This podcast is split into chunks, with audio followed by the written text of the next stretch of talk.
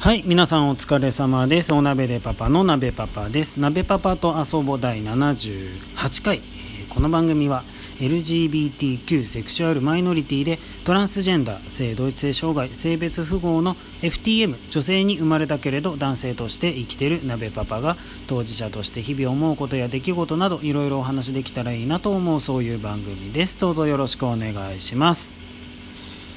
はいあのですねとあるところでつい最近なんですけどあのー、ね僕発達障害なんで優しくしてくださいよっていうフレーズを耳にしたんですね。でなんかねそれがすごいちょっともやっとしてまして。なんかもやっと引っかかってまして、まあ、ちょっとまあ正確にはねあの直接それを聞いたわけじゃなくて、あのー、伝え聞いたというかそうあのそのフレーズを耳にした人からあのこういうこと言ってたよっていう形で、まああのまあ、伝え聞いたというかまた聞きというかした状況なんですけど、まあ、でもその時の話に聞いた前後の状況とか、まあ、そのフレーズを口にしたとされてる人の,、まあその日頃のなんというか言動っていうか、まあ、立ち振る舞いとか、まあ、そういうところから察するに、まあ、実際それか、まあ、それに近いことを言ったんだろうなっていうことが、まあ、推察される状況にありあるんですけどそのなんなんていうのかなその発達障害っ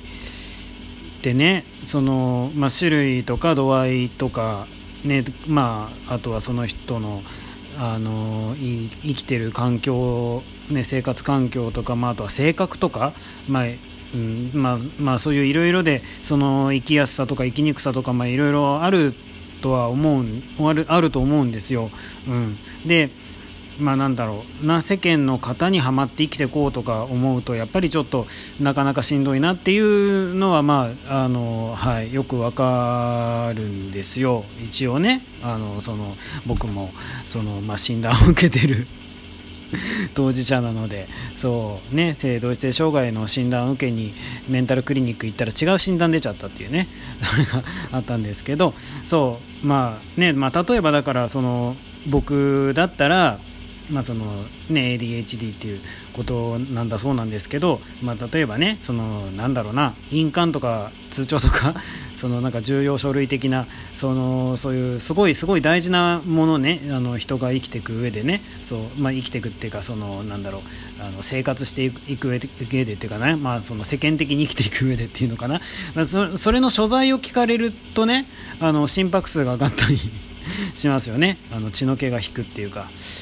どこ行ったっけ？みたいな。あのそのねどこ行ったっけっていうのはよくある。あとなんだっけっていうのとかね。あのどれだっけとかね。その、まあ、あとなんだ？その締め切りとか。約束とか、まあ、だからなんだろうそのね人として大事なことですよ。はい。がまあやっぱ抜けちゃってることが多いというか。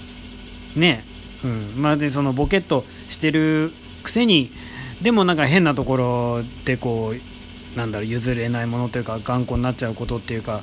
これはどうしても譲れないみたいなのがあったりとかしてでなんかそれをねあのー、まあこう周りに合わせてというかその我慢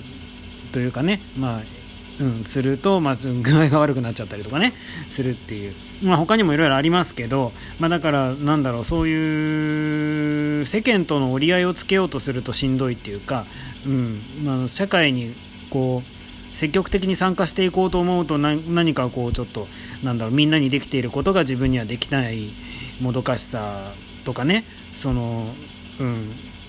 あのなるべく気をつけてはいるし自分でも対策をねあのなるべく人様に迷惑をかけないようにとか思って対策を打ってるつもりがやっぱり抜けちゃってたりとかっていう時に本当にすごい落ち込みもするし、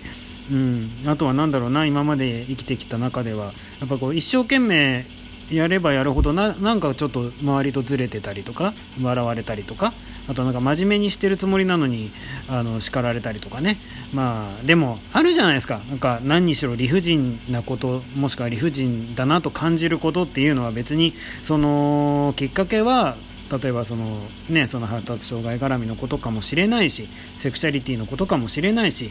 あるいはなんか生い立ちうんぬんかんぬんのことかもしれないし容姿のことかもしれないしね。あのあるいは好きなもの好きなアーティストのについて語ってたらなんかこう、うん、なんかねちょっと反応があれだったとか好きな食べ物かもしれないしさ。でもなんかあの僕には辛い何かはその人にとっては全然平気なことだったりしますしであとあのその逆にその誰かにとってすごく辛いことをねあの僕は全然理解できないかもしれないしなんていうのかなんかそういうなんだろうなって。まあわかあとはその前向きにというかなんというかこのどんどんあのねチャレンジしていこうとかその後ろを向かずに生きていこうとか思うとあの不思議なことにこうよしやろうと思うと何かこう大きな壁が来たりとか、うん、乗り越えなきゃいけない何かが来たりとかっていうことがねよくあるからできれば前向きに生きたくないなみたいな気持ちになることがあるっていうのもそれもなんとなくわかるんですよ。うん。でもなでまあそれまあそそれぞれねいろいろな時期があるからあのその彼には今そういう時期なのかもしれない。ただそれだけのことなのかもしれないんですけどね。なんかちょっともやっとしたなっていうはい。思ったので ちょっとつぶやいてみました。はい。それではですね本日もここから先はですね、えー、質問箱の方にいただいている質問に、えー、できる限りお返事していきたいと思います。はい1つ目。最近寝つきが悪いんですけど寝る時のコツみたいなものありますか？はいどうもありがとうございます。寝つきですね。寝つき寝れない。そうですね。まあそうですね、ありますよね。でも、あのね、僕、最近、本当あの、おかげさまで、あの、ここ、ここ最近は本当に、あの、すぐ、健やかに、すやすやと眠れてしまうんですけど、なんだろうな、最近、そう、うちのにゃんこの、あの、2匹いるうちの片割れがですね、ちょっと前から、あの、なんか寝るときに、あの、僕のね、あの、掛け布団越しに僕の指を噛むっていう、なんか、習慣ができて、まあ、噛むって言っても、まあ、甘噛みなんですけどでもなんか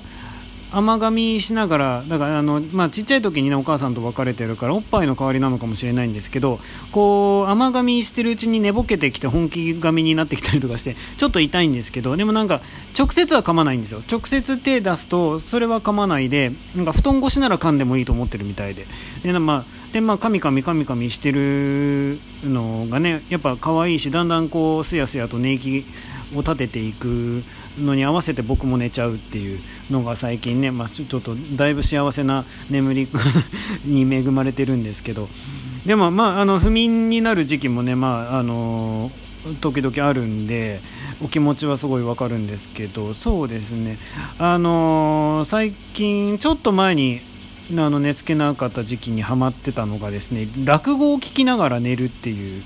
のは良かったですね。YouTube とかで、あの、ありますから昔の名人の方とかの落語とかもあったりしますから。で落語ってほらあの一人語りなわけですけど、あの、耳で聞いてるだけでその情景がやっぱりこう浮かんできたりするじゃないですか。でなんかそれをねこうこう耳に聞こえてくるままぼやっと思い浮かべたりしてるとなんかいつの間にかっていう感じでしたね。はい。なのでそう。まあ、他にもいろいろあるんですけどちょっとあのここ最近の僕の中のヒットは落語を聞きながら寝るっていうやつなのでもしよかったらお試しください。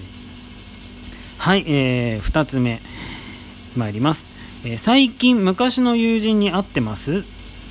はいどうもありがとうございます。そうですねここのところ会ってないかな。最後に会ったのって誰だろう？そうですね。ちょっとねこのだから最近その転職っていうか仕事変わったりとかしたりまあそのちょっと前からまあちょっと何かとバタバタしてて。そうですね。最近ちょっと会えてないですね。あの去年とかまではねなんか割とそう結構ねあのぼちぼち集まったりとか。あのー、まあ、昔の友人って言ってもねその小中高時代と合わせれば結構な人数いますから。あのそうまあ会える人にね会えるタイミングで、あ、フェイスブックとかツイッターとかであの昔の友人とつながったりとかねあのするできる世の中になりましたから